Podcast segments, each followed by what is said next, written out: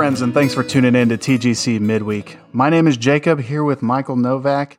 And this week we're launching into a new series. Going to spend a couple of weeks talking on covenants. Michael, what made you want to talk about this topic?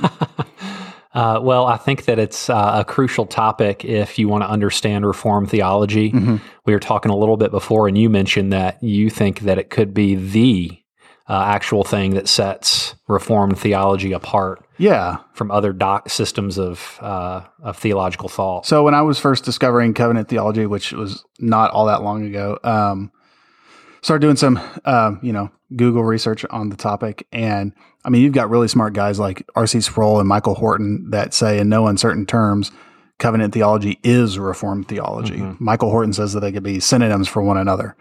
Um, and as you learn a little bit more about it, uh, it, it it does seem that like if if a person wants an introduction to reform theology, um, just conceptually and from like a uh, an ordering of logic, this is probably where you should start. Probably even before the five points of Calvinism. Sure. Um, but this topic is a little bit, for me at least, it was a little bit more difficult to wrap your head around. Yeah. The writing that you find on on this topic can be a little more dense and wonkish. Yep. Um, so I think what our goal here with this series is to just give folks some concepts to sort of think about this critical principle in Reformed theology. Um, and I'll just give away the argument. What what my goal is, and I think Michael shares this, is to help folks understand how all of Scripture works together, and that it's not just a collection of books, but that it's one story from beginning to end. And furthermore, to help folks understand how the totality of Scripture is pointing to Christ. Yeah. And I think that's key. I mean, the goal here is to get to the point of really understanding the Bible better, um, the story that it tells. And very practically speaking, we'll touch on this in coming weeks, but understanding covenant theology or a covenantal understanding of the scriptures helps you understand why you would want to listen to preaching from the Old Testament. Um, or how the Old Testament and the New Testament uh, go together um, or uh, the idea of understanding the sacraments really comes into play uh, as you talk about covenant theology. So um, there's some very practical reasons for why we have chosen this topic, um, and I think that it'll be interesting and um, and get folks thinking at least Yeah. uh, over the coming weeks as we bat it back and forth. So when I first heard covenant, um, it kind of seems like a little bit of a buzzword. You know, that's a that's a two dollar word there, hmm and um, you know, it gets thrown around from time to time. Churches are named, you know, Covenant Church such and such, and you went to Covenant Seminary, and Uh-huh. that word's thrown around a lot. Now, when I was a kid, Covenant was the aliens on Halo.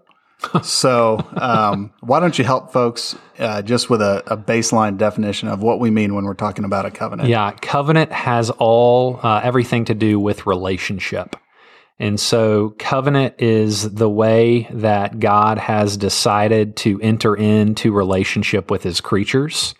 Um, and uh, just for a little bit of background, Old Testament background, um, when Moses was writing the first five books of the Bible, the Pentateuch, uh, they lived in the ancient Near East.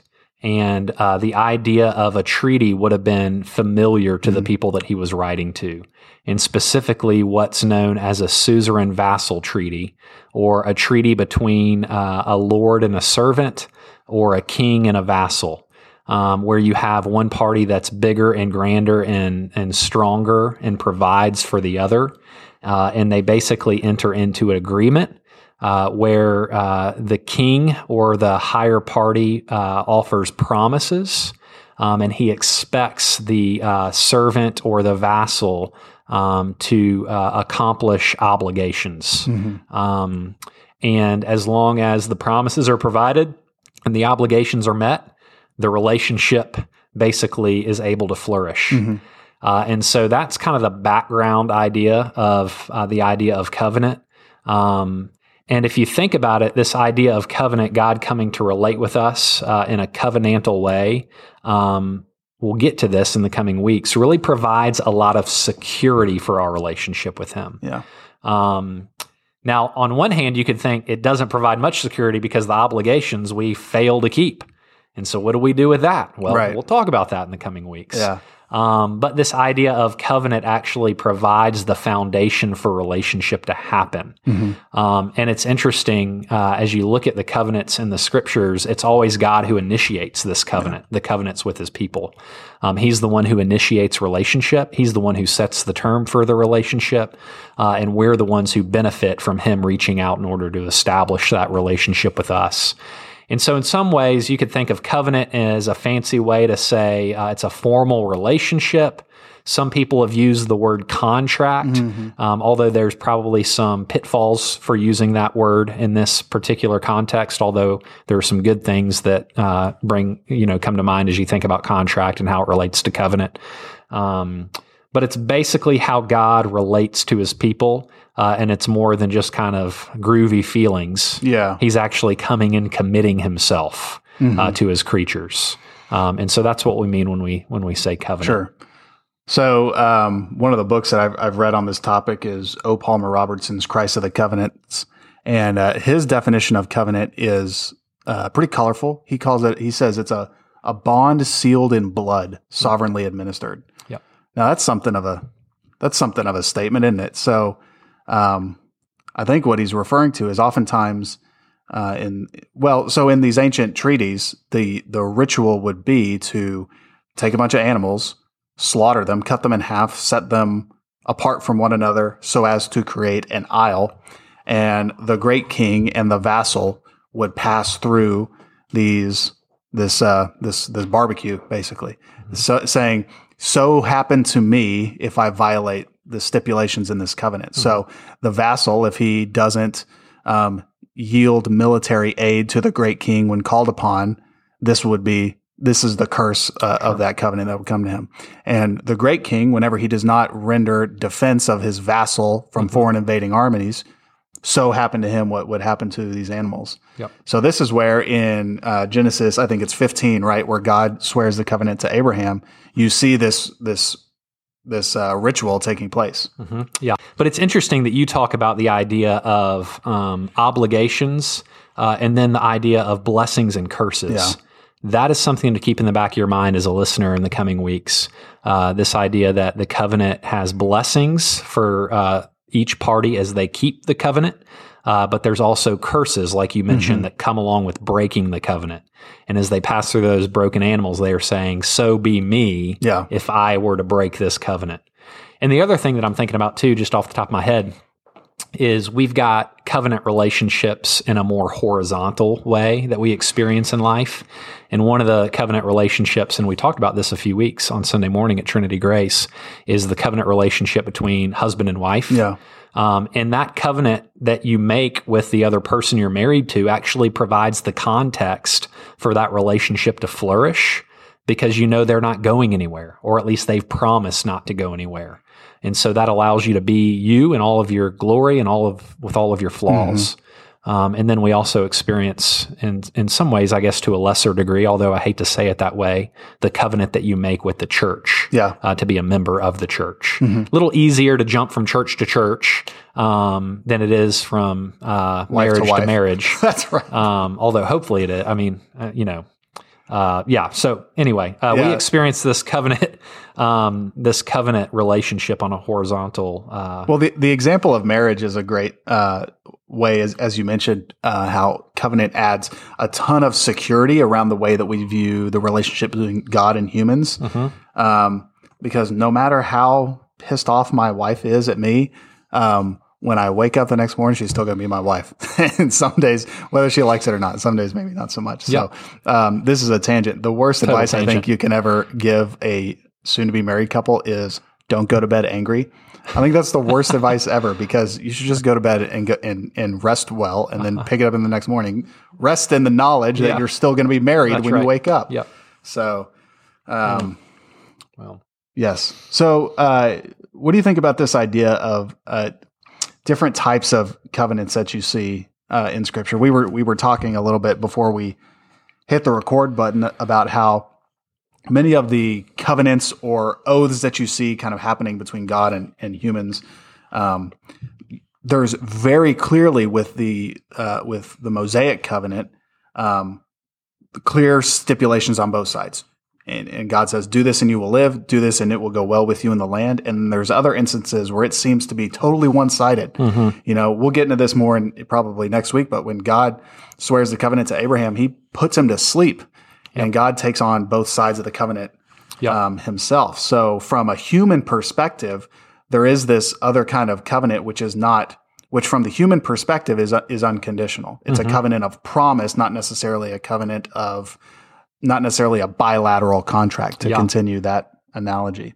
At the end of the day, you end up saying the same thing because um, God ends up taking the uh, satisfying the requirements or taking the sanctions upon himself. But from a human perspective, a lot of these other covenants Yeah. really seem more of like, you know, not necessarily a king swearing an oath uh, with his vassal, but royally granting land or title to uh, uh, his subservient lord. Yeah. Even as we read about the covenants in the Old Testament specifically, you read about them, and in the back of your mind, you think the deck is stacked against me Yeah. as a party to this covenant. I know that I can't live up to the obligations that are being stipulated here. Uh, with Abraham, the obligation being to obey God with kind of all your heart uh, and to move out to be a blessing to the nations. The Mosaic covenant, obviously, keeping the Ten Commandments and all the laws that come along with that. Um, we know that we're not able to do that. And so, even though we are brought into the covenant, we fail, we deserve the curses. And this is where it really comes together beautifully in the life, death, and resurrection of Jesus, who comes to fulfill the covenant obligations on our behalf. And he also takes the covenant curses that we deserve on his on on our behalf uh, on the cross. Uh, and so, understanding the idea of covenant really helps us appreciate uh, the person and work of Jesus that much more. Um, and so, it's it's really important to lay a strong foundation, understanding how God wants to relate with us. Because once we lay that foundation, it allows us to really savor and appreciate what He's doing through Jesus Yeah. in coming Himself to fulfill covenant obligations that we failed to fulfill. That's right. Um, and so it's really uh, beautiful in that way. Well, there's Michael giving away the argument, so I guess we can wrap up this five week series and just Yeah, close it there. right. So. But no, I, I think a good place to uh, wrap up this week and kind of launch us into to future weeks is is giving folks this uh, an overarching framework. Okay, when you read Scripture, there's really three broad covenants that we see, aren't there? Sure. Three broad covenants that we see um, within the Reformed perspective. The first uh, being what's known as the covenant of redemption. And it was a covenant that was made before time between the Godhead himself, Father, Son, and Holy Ghost, um, to actually come and secure salvation for his people. So we don't actually see this written verbatim in the pages of Scripture. So how do we know that this is a thing? That's a great question. Um, and a lot of it uh, is from inference, um, and it's just kind of implied. Uh, the fact that we believe, we talked about the five points of Calvinism last semester, um, that God is actually accomplishing redemption. Um, and the way that we understand the Father, Son, and Holy Spirit operating within that accomplishment um, takes us back to think about the covenant of redemption, this plan that they had between themselves to accomplish it. we clearly see in the pages of scripture that there was a plan. In the Gospel of John, Jesus talks about uh, the Father giving those whom he foreknew to him. Um, elsewhere in the New Testament, it, it, it speaks of, um, you know, the church being elected before the foundations of the world. So there was clearly this from eternity past plan that was going on. Yep. So um, whether you call it a covenant or you don't call it a covenant, there's clearly this um, relationship and plan within the Trinity Yep. um, that was decreed before eternity passed, or or um, Yes. I don't know. It, it was always the plan, right? Yep. Um, Horton summarizes it in this one sentence, Michael Horton, um, and I think it's helpful just as sort of like a maxim to help folks kind of remember. It says, The Father elects a people in the Son as their mediator to be brought to saving faith through the Spirit. Yep. Yeah. And you can even think about the idea that the triune God had obligations that they had to fulfill, each person did. Um, and then they also were uh, promised blessings um, in the fulfillment of those obligations. Uh, and so, like you said, you don't find this covenant per se on the pages of Scripture Mm-hmm. explicitly, it's implicitly there. Uh, the two covenants, though, that you do find on the pages of Scripture are what's known as the covenant of works and the covenant of grace. And the covenant of works you find in Genesis chapters 1 and 2, uh, where it is a covenant between God and Adam, and it is completely conditional on Adam's obedience. Um, if Adam had continued to obey, um, he would have always been in perfect right relationship with God. Um, but he failed to obey. He failed the covenant of works. And we'll talk a little bit about this next week more in depth, the covenant of works, um, because I think it's interesting. The word covenant's never used in Genesis chapter one, but all of the recipe or ingredients for covenant are there, and we can talk about that next week. Um, but covenant of works is there in Genesis one and two. And then, uh, and Adam is actually the federal head. He's the representative of that covenant. Um, so that's going to be an important term to keep in mind as well as we have this conversation. So federal headship basically just meaning that um, as the federal head acts, all those that are represented Yes. by him, it is as if we acted in the same way. Adam represented humanity. And so we like to think if we were in Adam's shoes, we might have done better. Mhm. Um, well, we probably wouldn't have. And then also, that's not how this works. He was representing humanity uh, there in the garden.